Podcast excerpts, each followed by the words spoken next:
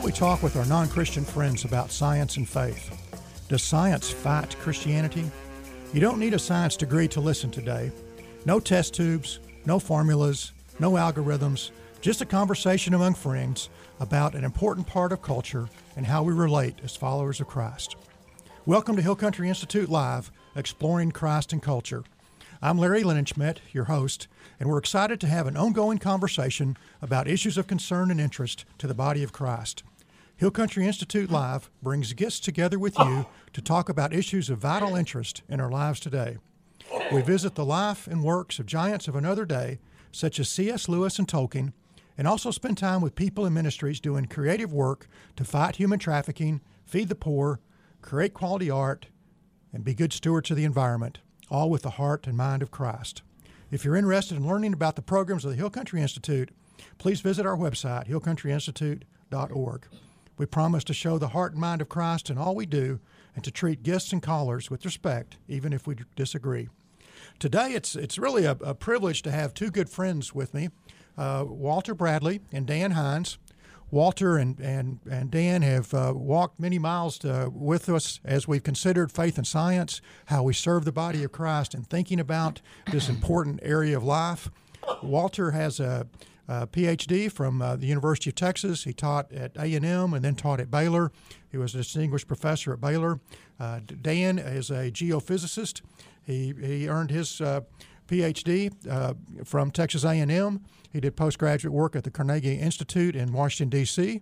and uh, for many years ran a geophysical company, trying to determine if those things down in the ground might be be good to poke holes at. Right, Dan? Yep, it was fun. Had a so, great time. Gentlemen, welcome. Thank you for being here. pleasure. Thanks, Larry. You know, one of one of the things we, we think about in the in the broadest sense is how how does God reveal Himself to us? How do we how do we know about God? Yeah, I think there's at least three different ways that uh, God has made Himself evident to the to to made made Himself evident to us. I think the first one is basically through His revelation of Himself in His Word, the mm-hmm. Bible, and uh, the 1600 years of God's interacting with human beings in a way that uh, uh ultimately was recorded uh, for our benefit, for our edification, for our instruction. Uh, I would say probably the culmination of that was his revealing himself in the most dramatic way through the incarnation mm-hmm. and actually coming to live among us as a person. When I was a little child, I used to always say, I want a God with a face. You know, why can't we see God? Uh, I was doing a uh, program for little children yesterday, third graders, and I got exactly that question. I want to see God. I don't want to just pray to Him and not see Him. Uh, I think a second way that he's revealed himself, though, is, is through his creation.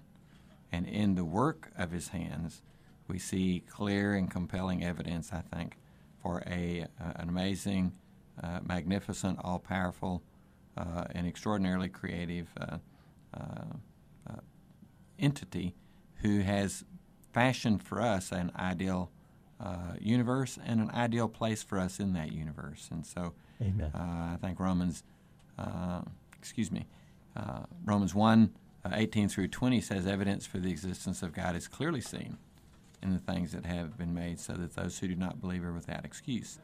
Uh, obviously, there are other passages such as Psalms 19, Psalms 8, Psalms 104 that speak eloquently to the fact that God speaks to us through the beauty of nature and through His creative work.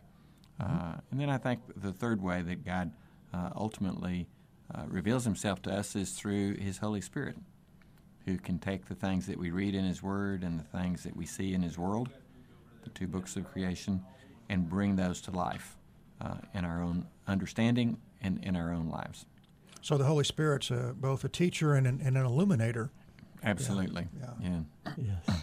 And when you try to take the science uh, in too far, as I did in my 20s and early 30s, then you come to a dead end. Uh, actually, uh, went in depression uh, for a short time because I was trying to understand everything through mm-hmm. science, and, and that doesn't work.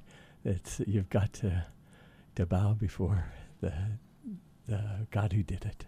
Absolutely. What but what does nature tell us about God? Go ahead, man. Yeah, the um, I have been just delighted to have a chance to uh, investigate that a little bit further since I'm uh, not working for money now.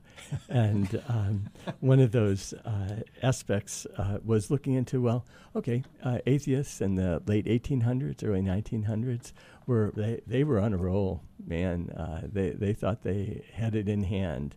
And they were trying to demonstrate that there was a universe with no beginning, no end, steady state. Mm-hmm. And they were trying to uh, they expected very strongly, and, and were writing papers about uh, the fact that the universe was not particularly special. Uh, that uh, just kind of any old universe would give us what we see around us right now.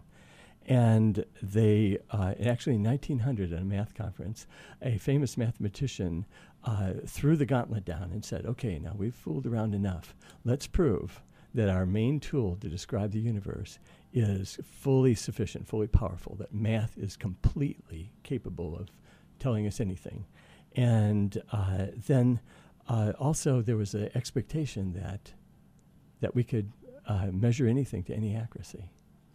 And that just with uh, more care, more money, uh, bigger instruments, that we'd be able to measure anything with. So science accuracy. with no limits, effectively. Yeah, mm-hmm. it, it's, okay. it's, that was the view I think of late 1800s. Mm-hmm. Um, uh, science uh, for many scientists, but not nearly for all. Uh-huh. And uh, but every one of those things I've just mentioned, uh, science has proved in the other direction.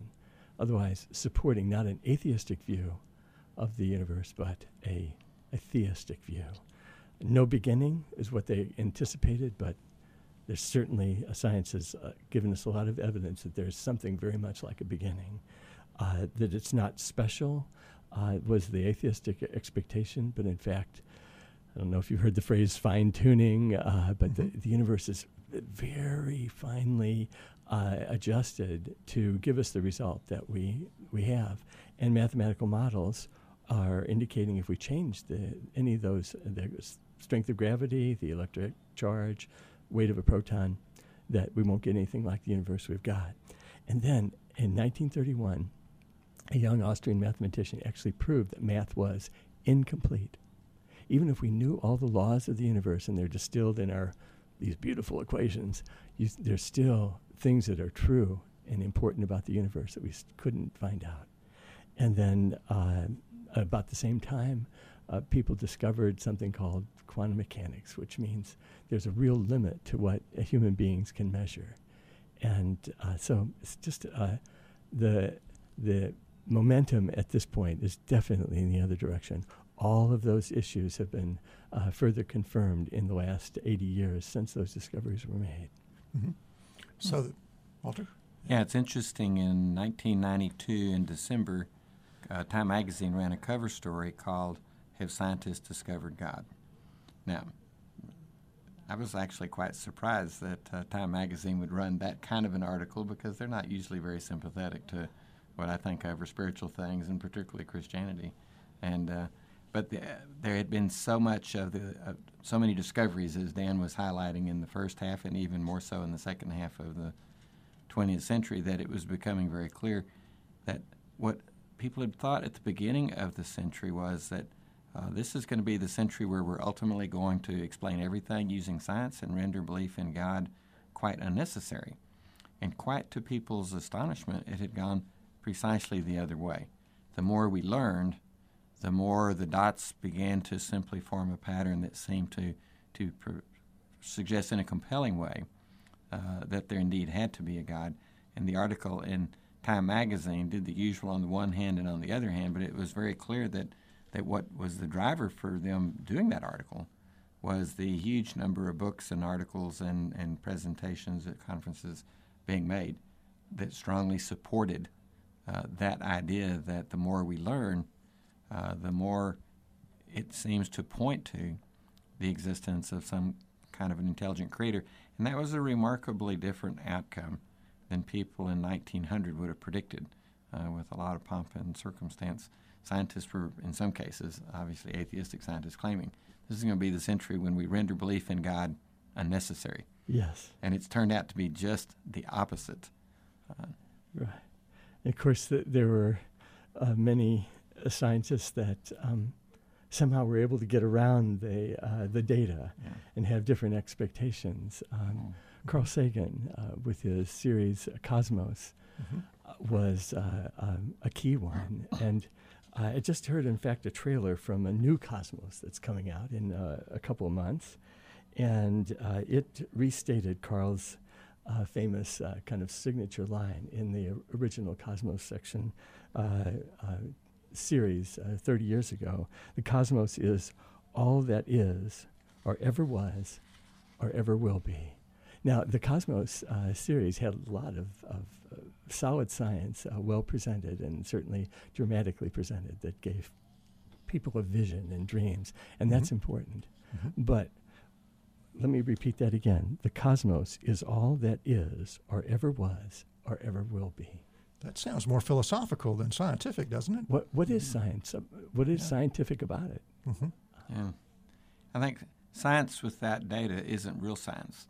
And I think that people should limit their scientific claims to those things that have some empirical uh, verification or, or substantiation. Right. And, yeah. and Sagan was just making boldface uh, what I call naked claims, naked in the sense there was no evidence to sort of justify. no, no data to clothe them. No data, no data to clothe them. Exactly. I like that, Dan. At a uh, uh, re- a graduation uh, ceremony at Caltech uh, some years ago, the speaker uh, said he was the one of the founders of uh, Intel. And one of the things that he suggested to these young scientists was that they stay close to the data. Yeah. That seems wise to me to this day. So you think Carl Sagan may have overreached a little bit with the data? I, I, had I actually had a lot of non-Christian uh, professor friends at Texas A&M when I taught there, who also felt like that that he was commingling his own sort of ideological or philosophical ideas with science in a way that they felt was un, uncomfortable and inappropriate. And Okay. so this wasn't just something that made people like me sort of not uncomfortable, but highly irritated.